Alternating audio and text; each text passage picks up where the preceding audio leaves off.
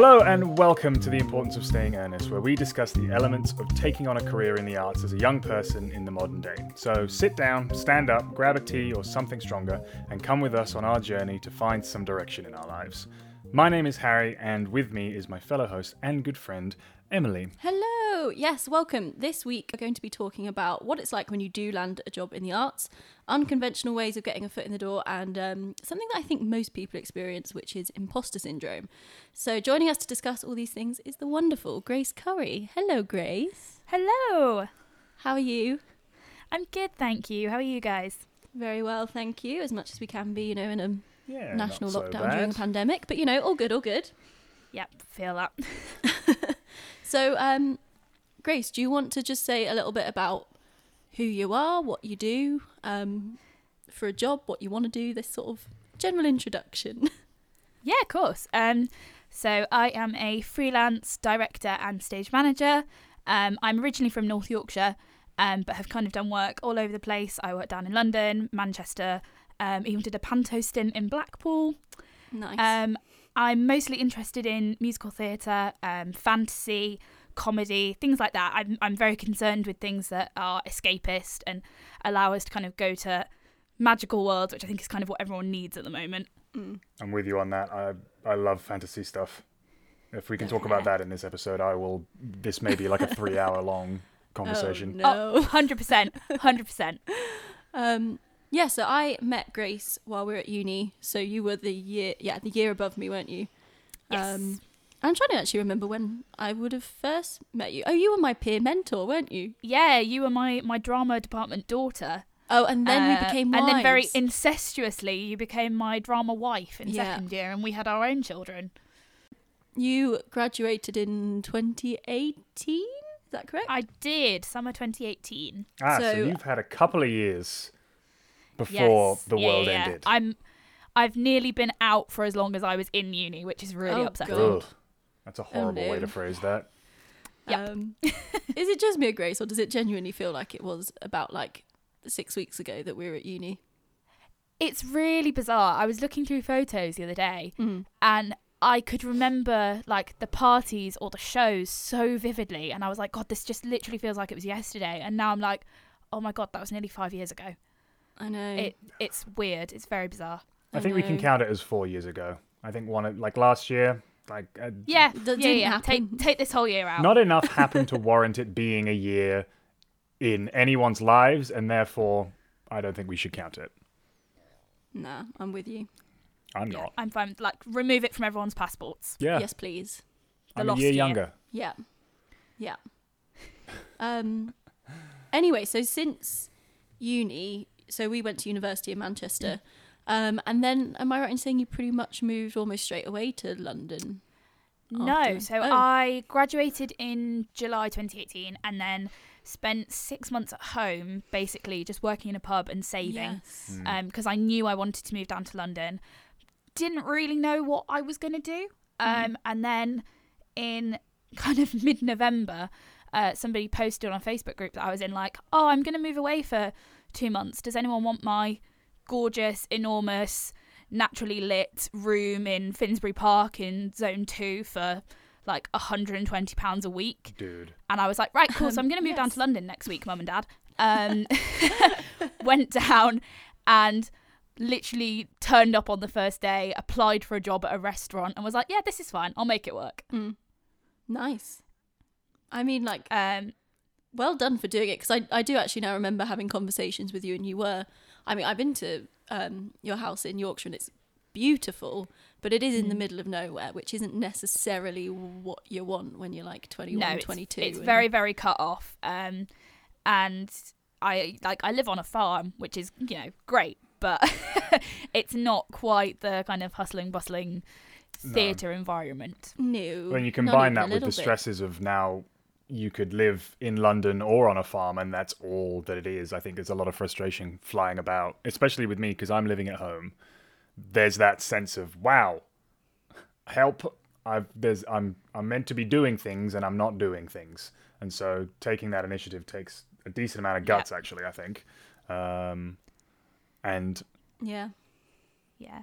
I think like when you consider this year though, with the amount of Yeah. people that are now living at home or have kind of uh, prematurely possibly moved in with partners, you know, Mm. people have just done what was best for them, and you you just can't compare yourself to what other people are doing. You'll drive No. yourself. Well, I mean, what you did then would just Yeah, kind exactly. of be now an impossible right now because there's just oh god, totally. no jobs. and and since since having moved out of London because of the pandemic, the prospect of moving back down there now just feels so overwhelming.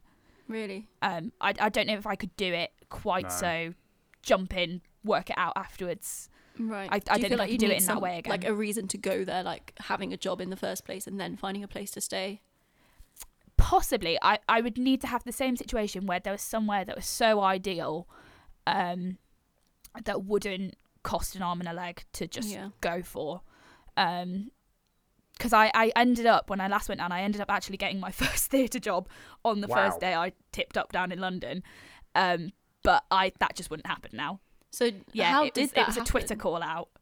Um, so I followed a couple of producers and uh, companies from up in Manchester on Twitter, and literally my first day in London, I saw a call out for an assistant stage manager to work on the transfer of Aspects of Love, uh, which was a musical that was on at Hope Mill Theatre in Manchester uh, and they were taking it down to Southwark Playhouse.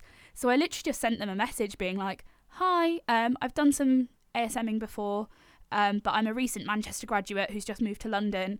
It would be really special for me to get to work on a Manchester transfer for my first job." And they pretty much got back to me and were like, "Yeah, go on, come and do it." That's absurd, if I'm Which was perfectly very- honest. That's bonkers.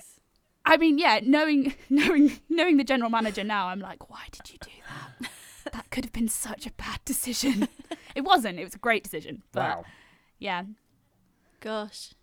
And uh, honestly, though, I think it is so true that so often people do actually end up getting jobs. I don't know whether this is just in the arts or more broadly. I expect more broadly, but obviously I don't really have as much experience with that. Um, but like through those sort of connections and messaging people as opposed to Mm. necessarily the direct applying for jobs that Yeah. you know come up it, in an who you advert know, or not whatever. what you know. Yeah, Yeah. definitely. I'd like yeah. I think with theatre, once once you kind of have a network and have a sense of who you like working with, who's making Mhm. what, and you can kind of forge your own pathway. Um, but yeah, it can be very nepotistic and you know who you know and So is that experience what's kind of led you into that freelance environment as opposed to maybe looking for a more kind of climb the ladder career based idea? Like that ability for you to communicate immediately and then get a job has that pushed you at all? Or do you think you were always going to end up in that slightly more ethereal space of of having jobs not having jobs etc ethereal. Freelancing is is anything but ethereal. um, no, um, I think I like the idea of working on lots of different projects. I like that, you know, I Mm. can go from doing a zombie play to a classic Broadway musical to a pantomime Hmm. um, and that's you know really refreshing. It keeps you on your toes, especially when you're doing eight shows a week. It's nice to have some variation in what shows you're doing, um, but it is quite relentless, and I don't think I realised how brutal it can feel um, until it was like the first summer that I'd been freelancing, and I finished a show and just could not get any work and there were just two months where I was Mm. not getting any offers. I was sending off CVs and not hearing back, or getting rejections that I was like, well, I at least kind of thought I'd get an interview. Um, it's a it's a really really tough industry, and you have to kind of have that mental capacity to be like, okay, there's just not work right now. Yeah. Um, And I think especially now more than ever. Oh god, totally. Yeah. Like the amount of CVs I've sent off in the past week, um, and me and a couple of friends have started doing this thing called the hundred rejections challenge. Um, so we're we're all trying to get hundred rejections over the course of this year, um, because uh, the idea is if you're not getting hundred rejections, you're not putting yourself out there enough. wow Um, so I'm on a solid five or six now, I think. decent You've got a way little to go way to go, but We've hey, got a little way to go. I'm pretty sure we'll get there. It's all right. at the time of recording, we're still only in February, so you, you've you got have a time. decent amount of Yeah. time to get through that. That's actually quite fascinating. I've never thought about the idea of like, you know what? I'm going to set a goal of how many rejections I can get in aid of knowing that with this block of usually negative response, there's, that's how you what you need to get a positive. It that way. And Grace, that's- do you think that that's that like that sort of sheer number is in terms of just applying to everything that you possibly can, or do you think it's also in terms of reaching for those roles that are perhaps slightly aspirational and you know, I guess just putting yourself out there in order to push forward as well. Yeah, def- I, I don't think there's anything wrong with showing people that you're aspiring for a particular role or career um, Mm. and putting yourself out there, even if it is a little bit early. Um, it's like quite a common thing we were discussing the other day. Like a lot of guys tend to do it earlier, they don't mind putting themselves out there, whereas women tend to be more held back and, you know, they won't go for that thing that they think in their head they're not qualified for.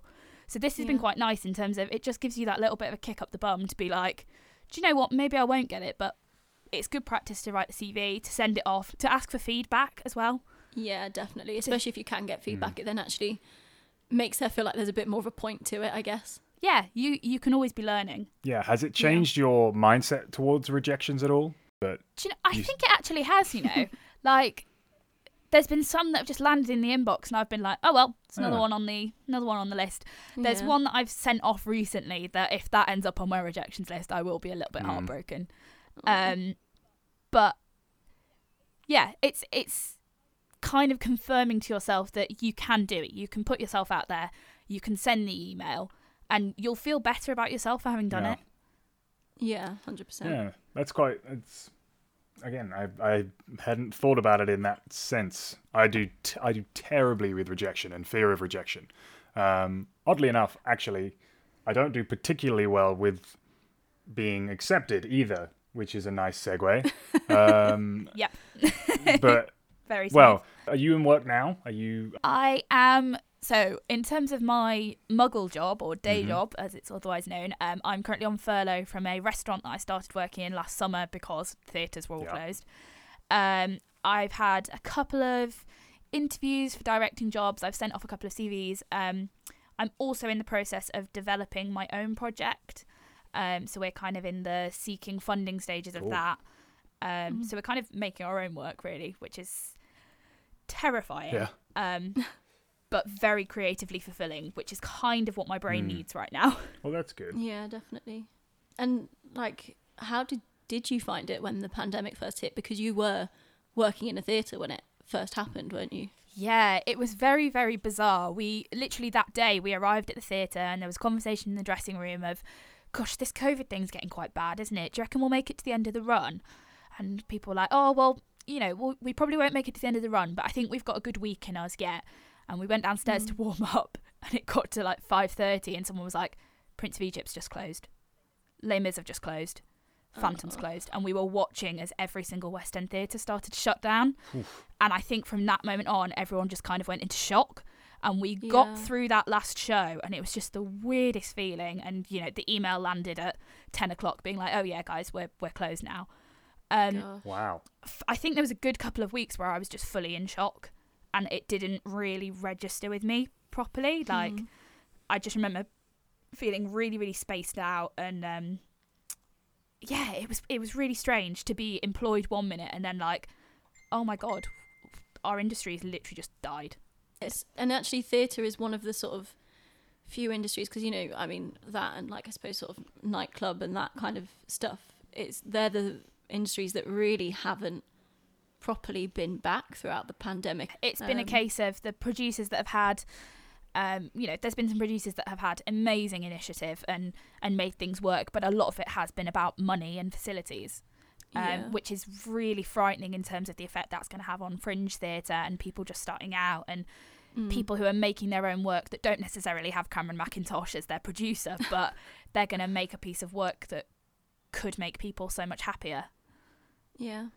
Um, so I've just got to hope it doesn't have too detrimental an effect on the kind of lasting power of lower down theatre makers. Yeah, do you reckon that will kind of sort of be the story when theatre starts to come back in that it will be the, you know, big Cameron Mackintosh National Theatre type things that are able to come back a lot sooner than the, the fringe theatre just purely from a funding perspective. I really hope not, um, especially as before the pandemic, we were starting to see a really big shift in terms of theatres supporting, you know, working class artists, artists from Mm. Yeah. uh, underrepresented backgrounds. There was a really big push for support, and I just really hope it doesn't see them cut off in favour of oh who has the most money because we're just going to have you know Edinburgh Fringe 2021 is just going to be a load of middle class boys from Oxford making shows about quarantine the musical like oh my god I, yeah, Like- I, I don't know if I even want to see No. one of those. Never mind. no Well, it was interesting. So one of the things I'm now not um, applying for this, but one of the things was I had to make a film for for one of my applications, and when in the initial conception phase, I was like, I am not making a film about this pandemic because every man and his three dogs is going to be doing that. Um, but it really frustrates Yeah. me that that's probably what the kind of general idea is. Probably for the next couple of years, a lot of stuff is going to revolve around. I mean, I think there's I think there's definitely lessons that we can take from the pandemic into writing stories about, you know, people have suffered with huge amounts of loneliness Yeah. and, you know, how how can we take the experiences we've had in quarantine and in hmm. lockdown and tell people that they weren't alone in those without just having a load of lockdown shows. Yeah, that's true. I think it'd be really interesting to see if people can be creative and run with the themes and feelings around the pandemic without it literally just being a show of loads of people, you know, all in their living yeah, rooms. I think I guess I guess that's just my frustration at the whole thing coming through. I'm like I'm, I don't want to see it again. So maybe maybe that's me Wanna being a little bit forget about it. narrow-minded. Oh god, Yeah. I guess it comes back to you know about the sort of escapism of theatre, and actually it probably is a bit soon to go from sitting in your living room on your own for months, weeks, however long To on end, watching someone else to then on go to a theatre and watch someone go through the same thing. Oh yeah. Yeah. Um, maybe we need a little bit more time for perspective. Yeah, perhaps, perhaps, perhaps yeah. My, my a little bit narrow-minded for me, perhaps, but I, I think that's how I feel at the moment. Um, I'd much rather enter the kind of fantasy, more escapist narrative. Do you think you can you can see that growing now? I'm not sure, you know. I'm trying to think what's what's been really successful recently. Obviously everyone went mad for Bridgerton, which isn't fantasy, but it's you know, there was this escapism of like, oh, let's all pretend we're in, you know, 18th century London and yeah, The When we're not all on stuck TikTok in our buying house. corsets and stuff. Yeah. Please. um, it Um, is it is a thing though where in kind of collective post trauma um, when when like the whole world is feeling it that we do all turn to fantasy. It's Yeah. it's Mm. why there was a big 2001 boom in fantasy films. You know, we had Lord of the Rings, we had Harry Potter, we later Mm. had Yeah. the Narnia films. You know, people Yeah. turn to that because they don't want to have to keep looking at what's happening in the real world. Yeah. So I think it would be amazing if we saw that start to happen. And actually, an interesting thing in terms of TV and film, obviously more than theatre, but is that actually one of the things that has been easier to keep going is animation and CGI Mm. type stuff, which obviously lends itself to more towards the fantasy um, than putting on shows where you need lots of actors in close quarters and such, and just the logistics of you Mm. know getting everyone together and not just the actors but the crew and getting everyone tested all the time and everything Yeah. like you know all of that's been a complete nightmare. So video games there as well, like story-based video Yeah. games have yeah, oh, much, I mean the amount of people bigger. that have been playing Animal Crossing and stuff. Well, yeah, and that isn't even based on a story. That's just No. that happened to come out and be widely accessible, and everyone's like, "Well, I went from having very little time to now literally all the time in the world. I guess I'll build an island with kind of weird Nintendo characters." But. I, I think it's again that same idea of having that place to escape to. Um, Yeah. And you know this sort of I think it's positive. Yeah, definitely. Yeah. this other world you can go to. Um, so like Grace, you've worked on some really cool shows over the last couple of years or so. Um, and I mean, I don't know about whether you'd want to go into the specifics of any particular shows you've worked on, but I know that you've spoken to me a bit about um, how you've sort of felt whilst working on those shows. In that, obviously, I know you've had some amazing experiences, but that also sometimes you've kind of felt a little bit sort of imposter syndromey. Yeah, Um, definitely. And I don't know whether that comes from, you know, you sort of getting this kind of getting into the industry through the back door of tweeting someone or or whatever. But Um, yeah, I guess I was wondering if you'd be happy to elaborate on that a bit. Yeah, of course. And course. do you want to outline because while I believe and the majority of people would know what imposter syndrome is, but do you want to elaborate on what that actually looks like as well? Yeah, I definitely can. Um, so I didn't have a conventional route into the industry, as I've said. I got my first job via Twitter. Um, I did a academic based drama degree rather than practical, so I didn't train in acting. I did lots of play reading for three years. Um, and in my third year, I got onto a stage management placement with the Royal Ballet, which was amazing. And that was kind of how I trained over those couple of weeks I was there. Um, but it's meant I've walked into some jobs where I've worked with people that are they did three years training in stage management and they've worked in the industry for six years and they know how to do XYZ and terms get banded about and I've just kind of had to learn Mm. on the job, Hmm. which I love and I think that's great. And it, it can make you so much more practical minded. Um, Yeah. but it has definitely meant that there's been times where I felt a little bit out of my depth. Um, and the imposter syndrome side of it kind of comes in where things feel like they're a little bit too good and you're like, well, there's definitely somebody who's more deserving of being here. There's definitely somebody who actually has the qualifications and actually knows what they're doing and, you know, deserves to be here making this piece of work. Why am I here? And it can just create the most awful like thought spirals, which is not Mm. productive to anyone, especially when you're, you know, in the process of rehearsing something or in the tech process where you just need to have your head so in the game, it can definitely, yeah, it, it can definitely kind of throw you. It's really interesting for me to hear you saying that sort of stuff because obviously, so we did the exact same degree, um, and I'd say we had relatively similar experiences while we are at uni. Obviously, we Yeah. did different projects and stuff, but we both did a mixture of acting and directing and and things. But um, and so I've now gone to work in TV, and I often feel very, um, I, I I get a lot of imposter syndrome because again, I'm I'm working with people who have studied media and TV and production and everything.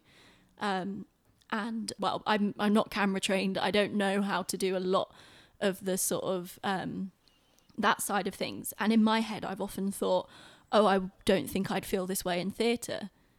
And so for me to kind of hear you say that, I guess it kind of brings home that actually, to be honest, I expect most people when they first start working, regardless of their experience, when you first go into the sort of professional world as opposed to making student film, theatre, whatever it is, I suppose that uh, there just must always be a degree of having to learn, Yeah. And I think which is no bad thing, but I think I kind of didn't expect it to be so much on the directing side because I I'd done directing at uni and on Yeah. certain projects and it's much more creative. I could kind of understand it when it was doing technical things like assistant stage managing. Um, but then I remember going to my first professional ADing job and being like, I have no idea what I'm doing in this room. Of course, of course, I actually did. But on the journey in, I was sitting there going, "Oh my god, they're all going to think I'm an idiot. Oh god, how Mhm. how do I talk to people? How do I talk to actors? What what what do they want? What do they want?" And it dawned on me that I think it, it's just going to always happen. Um, Mm. And I was in a talk the other day with Katie Mitchell, who's a very well known director, and you know she's in her fifties now, and she was like, "Yeah, I still get it. I still walk Gosh. into a room sometimes and think, God, how the hell did I get here?" But you've just got to switch that bit of your brain off and go, right, we'll deal with that later. yeah. Do you think you? I'm, I'm just I'm just kind of uh, rolling with an idea here. Is that you don't really get imposter syndrome so much for what you would or you wouldn't label it as such if you'd never worked in a restaurant before and it's your first restaurant job. No, yeah, I see No. where you're coming from. So what do you what do you think like the difference is? I think there's a positive spin on like you only really get it when you're somewhere you really want to be. Yeah. And so do you think there's a, a way of turning around your brain on that into saying, you know what, let's let's try and because I've got it I I get it as well. Surprise, surprise. Um, three creatives with imposter syndrome walk into a bar. Um, do you think there's do you have any methods of, of trying to turn around the, the thought process of imposter syndrome how you've gotten through it without imploding or whatnot I've definitely tried to turn my brain to seeing every single opportunity as like a learning opportunity. Um, Mm. So don't be afraid to ask the questions. You know, find somebody that you trust and say to them, "Hey, I actually don't know what this word means, or what this cable does, or you know, I feel a bit stupid when you're all stood there talking about lighting desks. Can you give me a 101?" And you know, slowly you'll start to build up your knowledge from there. Generally, in terms of managing the like mental health side of it, I think you've got to have that faith in yourself, which I absolutely suck at. Um, and you know, you've not been picked just like on a whim. You know, they'll have seen something in you that they were like, "Oh, this will work within the team that we have." Um, so just you've just generally got to give yourself a bit of a pep talk. Um, I'm saying this as if I I'm any good at it. I'm really not. It happens all the time. I I walk into a job and I'm like, "Oh God, I should not be here." Yeah. Um, yeah. it's it It's happens to everyone basically, and I think everyone's still trying to work it out. Yeah, and actually, I like your thought process, Harry, of thinking about it in terms of that the reason that you're concerned about it is it's because you really care about the job and you want to impress and you want to do a good job of it because it's it's where you want to be and what you want to be doing. Um, Yeah. And yeah, I think I think you're right, Grace, as well, in that it's kind of recognizing that actually everyone feels that, and while you might be there in a more junior position, the person who's in that position ahead of you, you know, they might be feeling the exact same way, or at least have recently, or do in certain situations still. Um, and so I think it's also just kind of acknowledging that no, I'm probably not going to know what to do in every situation. But Yeah. to, I guess, like recognize that, uh, you know, I'm capable at certain things. I do have lots of skills. I do have ideas and things that I can contribute. Um, so I guess we'll just do my best with what I've got, learn what I can, and make it even better next time, I suppose. I think you can not be afraid to tell the people that you're working with that you feel like that sometimes as well. Like Mm. on some of the shows I've worked on, I've uh, been an ASM with one of my really good friends, Zoe, and we have a really good relationship. Of there's certain things that she's better at than me, and so there'll be times when I go, actually, do you know what, Zoe? Can you give me a hand with this? I don't know what I'm doing. Um, or you know, if there's days where one of us feels a little bit uneasy, we go, don't worry, I can focus. If you need me to do the talking to people today, I can do that. Um, so like, don't be afraid to tell people because most likely they're feeling the same way as you've said. Yeah. I really like the idea of like everyone in a creative room just thinks everyone else knows exactly what they're doing.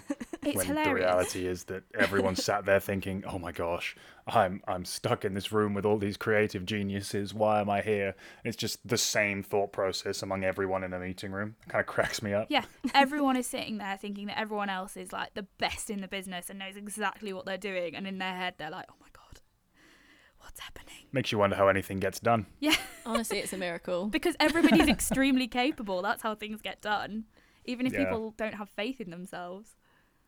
I had it really aggressively um, when I got it. I got an offer for my masters because I was legitimately thinking. I I genuinely I got the call and I was really excited about getting the call and I was driving home from work and I was literally like, "This has got to be a scam. This is this cannot be like nope. I refuse to believe this is a scam." I went and did like an hour of research into on the website, being like, "Where is it?"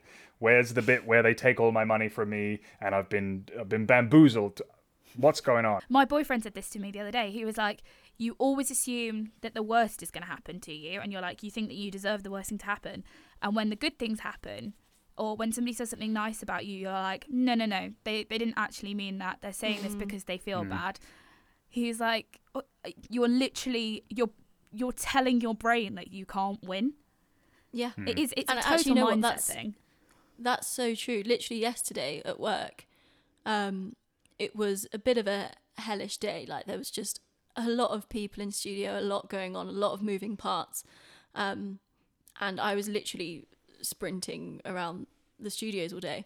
Um, and at the end of it, like the floor manager came over and sort of said, "Oh, like you, you know, you like we thank you so much for today. Like you did a really good job. Like it's it's not gone unnoticed. You know, people have sort of been talking about it. And at first, I was like, ah, yes, like okay, that's kind of made what has been a day where I've wanted to scream for half of it kind of worth it. Um, but then about I was driving home like an hour later, and literally in my head I was like, oh my goodness, what if she's just said that because they actually think that it's sort of because of me that I've done a really bad job and because I'm quite young they don't want to like hurt my feelings and so they're just trying to you know sort of like almost uh, make me feel like everything's okay so that I'll actually do a better job next week or or or they're making me calm down so that I'll be in a better place for when they fire me for next week. Yeah. And I mean that's just I was I was given one compliment and that's where my brain Yeah. went. yeah. Granted I'd been up since 4 a.m. so that might not have helped the proceedings, but you know, it's just yeah, It's just like there's that little claw in your brain that latches Yeah. onto it, and then it's like, how far can we run with this? yeah. And not to mention the fact that we're all discussing this now, like with each of our stories that we've just mentioned there, it's just kind of that thing of each of us is sitting here wi- thinking about the other person being like, wow, that's completely mental. Why would you think that? While in our own heads also being like having ex- almost exactly the same process happen to us and think it's completely ordinary. It's it's actually having spoken about it in such length now. What the hell is going on? What are we doing? Yeah. like it's baffling that we would be caught in such a situation like this with where our heads can just hold those two Ugh. I mean, I don't know if any of you guys have experienced different, but I don't think there's anything in particular about sort of the industry that causes you to feel that way. Like I can't think of any sort of like external pressure or whatever No. that I've ever necessarily felt that has made me go to that. I mean, I don't know if you've experienced any different grace, but I think it is literally just my brain Yeah. trying to annoy me. like the the only thing I can think of is that certain things are so competitive. You know, I Yeah. definitely understand it with acting and performing. Oh my god, like I have so much respect for actors that can take rejection for you know, it can be a looks thing. That must be crushing. Cuz you can't do anything about that. Like No. realistically, god, that must be awful. Um yeah, the only thing I can think of is that certain things are so competitive, but you you spend the entire application process being like, well, I'm the best person for this. I I deserve to get this. These are X, Y, Z reasons why I deserve to be in this job. They give you the job, and you're there, and you're like, oh my god, there were like 30 other people that went up for this, and now I'm like, maybe one of them was probably better Mm. for it. Mm. Um, which obviously, you know, they weren't necessarily. That's why you've got the job. Yeah. Yeah. So, Emily, do you want to explain what our kind of final segment with this is? Because we've been talking for a really good time now. Um, and I think that that previous conversation about fringe and creativity leads pretty well into what you've I'd set agree. up. So, Grace, we've got a little game for you to play, if Okay. that's okay. Yeah, let's go for it. Um, and so, I know for a fact that we've been in situations before where, um, particularly as students, you kind of end up getting asked to do things that are a little bit wild. Um, and so, you might have not much budget, a slightly crazy brief that someone wants you to do, um, and you've just sort of got to try and make it work as best you can. Yeah. So I'm going to give you a little brief um, of a show that you've been asked to do as a director, uh, and then you can just take us through your thought process of how you'd go about it, if um, if that works for you. yeah, let's do it. Okay, so you've been asked to direct a devised show about the 2020 US general election. You have a £50 budget, two actors, and the space you have uh, to use is a disused classroom. What do you do? you What can do have a minute do? to think What's about your Okay. My immediate thought is, you know, we've got Jill Biden, who is, Yeah. I believe, the first first lady to have a job like outside the White House, isn't she? Like, is she? I she's so, she's keeping up her work as. Or at least like full time yeah. yeah. Sort of. And now we've got our first female vice president, Kamala Harris, who's also the first black vice president. Um, oh, I'd love I'd love to work somehow with kind of women in power and you know the the shifts that we're seeing and the women that have come before them. You know, we've just seen Melania out. Um, We had Michelle Obama, who was absolutely and continues to be absolutely incredible. Is there something to be done there? Possibly. Oh. Okay, maybe I'm going to shift here because I think classrooms, like the American school system and, and the way that that can be very politically weaponized, you know. Yeah. You've got kids that are going to the same school whose parents are either, you know, very aggressively Republican or um, very aggressively uh, liberal. Like, oh.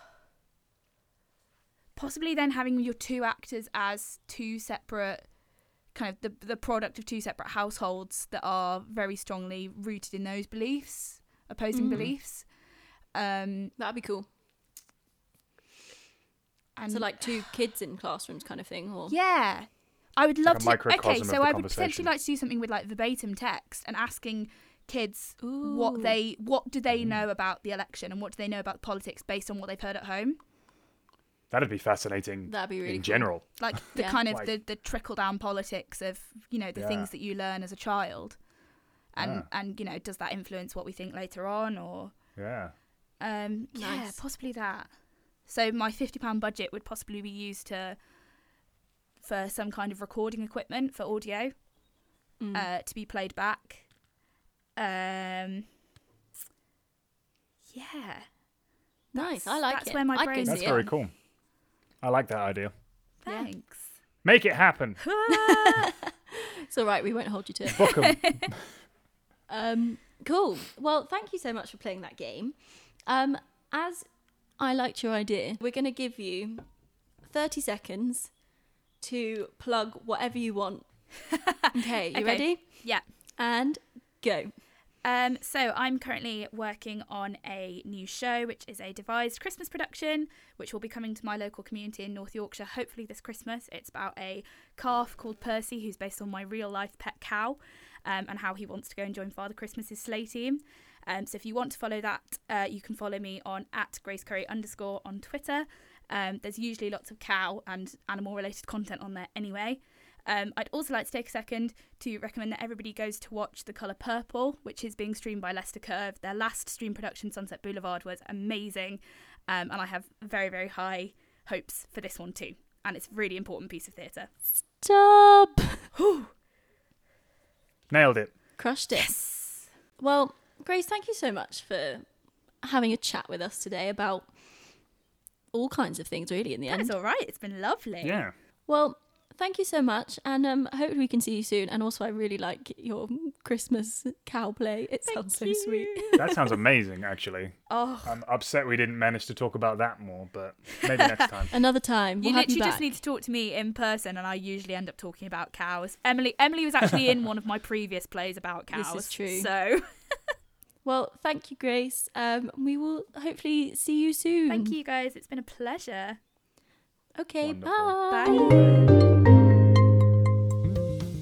Oh, I miss Grace. Oh, she's such um such a lovely person and, and very intelligent. She had some really really good points and I'm really glad that we spoke about some of the things that she brought up, like imposter syndrome. Um and yeah, just sort of like the how how you can end up feeling when you enter the workplace. I think that's I think that's a really important thing for people to discuss. I think it spreads Um, across. I think it spreads across all um, industries as well. You could go anywhere, anywhere that demands, you know, a level of competency, um, Mm. and then you, people put that pressure on themselves. And I think Yeah. it's important for everyone to realize that everyone else is thinking the same thing. Definitely, definitely. Um, but actually, one of the things that we touched on, but I felt like there might be a little bit more to say about, is about finding sort of alternative ways into the industry that you want to work in. Um, and I, I think we sort of mentioned on the podcast that I'm not I'm not 100% sure how this translates to other industries, having not worked in them. But most people I know really who who work within the arts hasn't they haven't had their first job by doing a job application online or or whatever it's through who they know it's through as in Grace's situation tweeting someone. It's all these sort of like networking opportunities. Well, there's a really interesting question, right? There's the saying, who you know, not what you know. And I've always kind of been a bit like, ooh, it's kind of rubbed me the wrong way because of obviously the fact that um, trying to find who you know is is kind of a weird question, right? You'd want everything to be on merit, but I think the step before that, right, the the idea that even with an quote unquote unconventional way into the industry, there's a step before it. There's the work to, you know, find who you'd want to message on Twitter, and then the guts to actually go out and do it, right? Um, And I, I think honestly, the guts is such a big thing oh yeah, because actually, you know, if if you put the time and effort into it, it's perfectly possible to get the email address or the Twitter handle or find someone on LinkedIn who is someone that you'd like to work with. Particularly if you're working in the arts industry because it's usually quite sort of I was going to say public yeah, people it's that pretty, work within pretty it.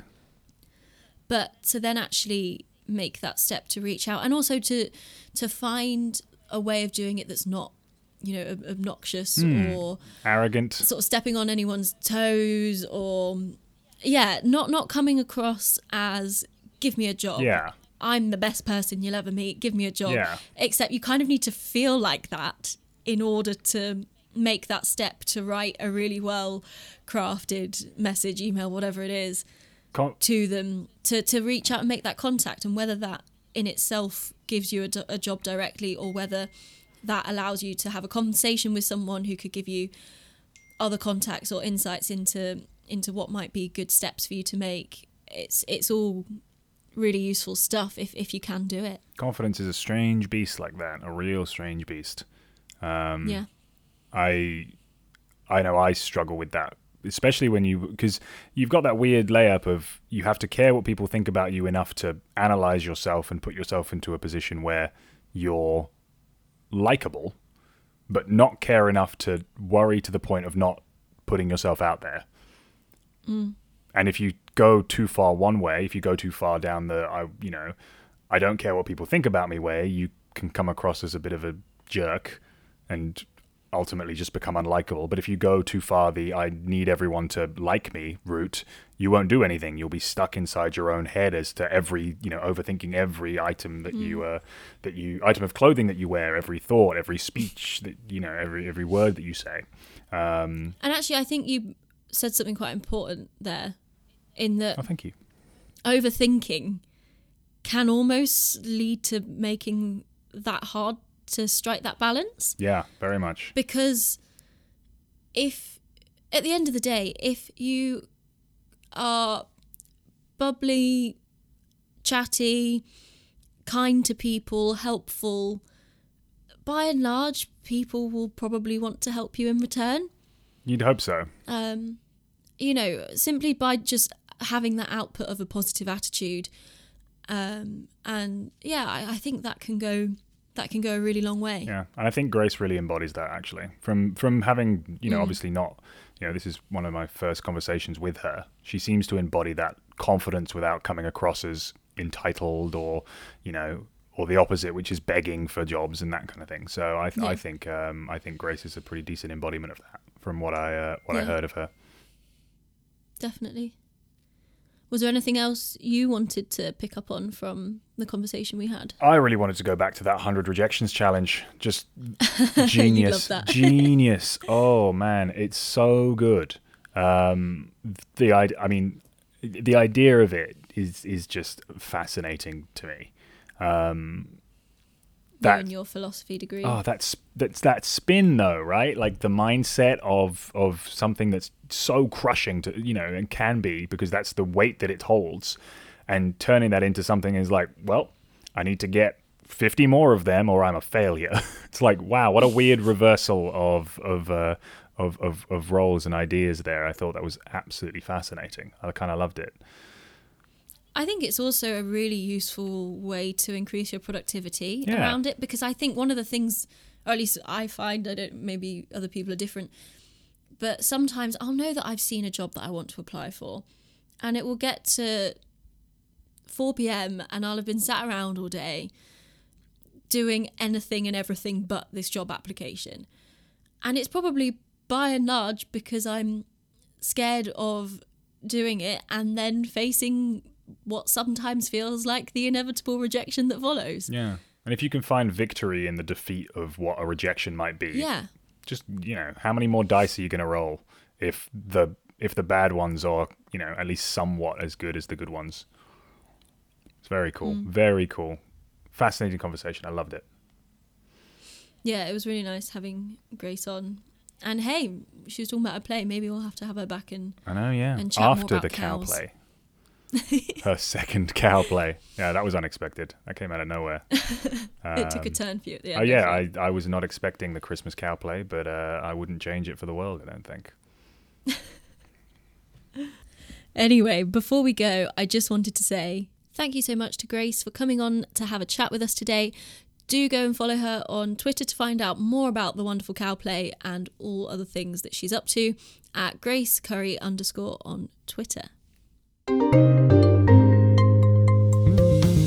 Thank you for listening to The Importance of Staying Earnest. If you want to keep up with us outside the podcast, you can follow us on Twitter and Instagram at TIOSE underscore podcast or on Facebook at The Importance of Staying Earnest podcast. If you would like to reach out to us, you can find us at tiose.podcast at gmail.com. Please drop us a review if you enjoyed, and we'll see you next time.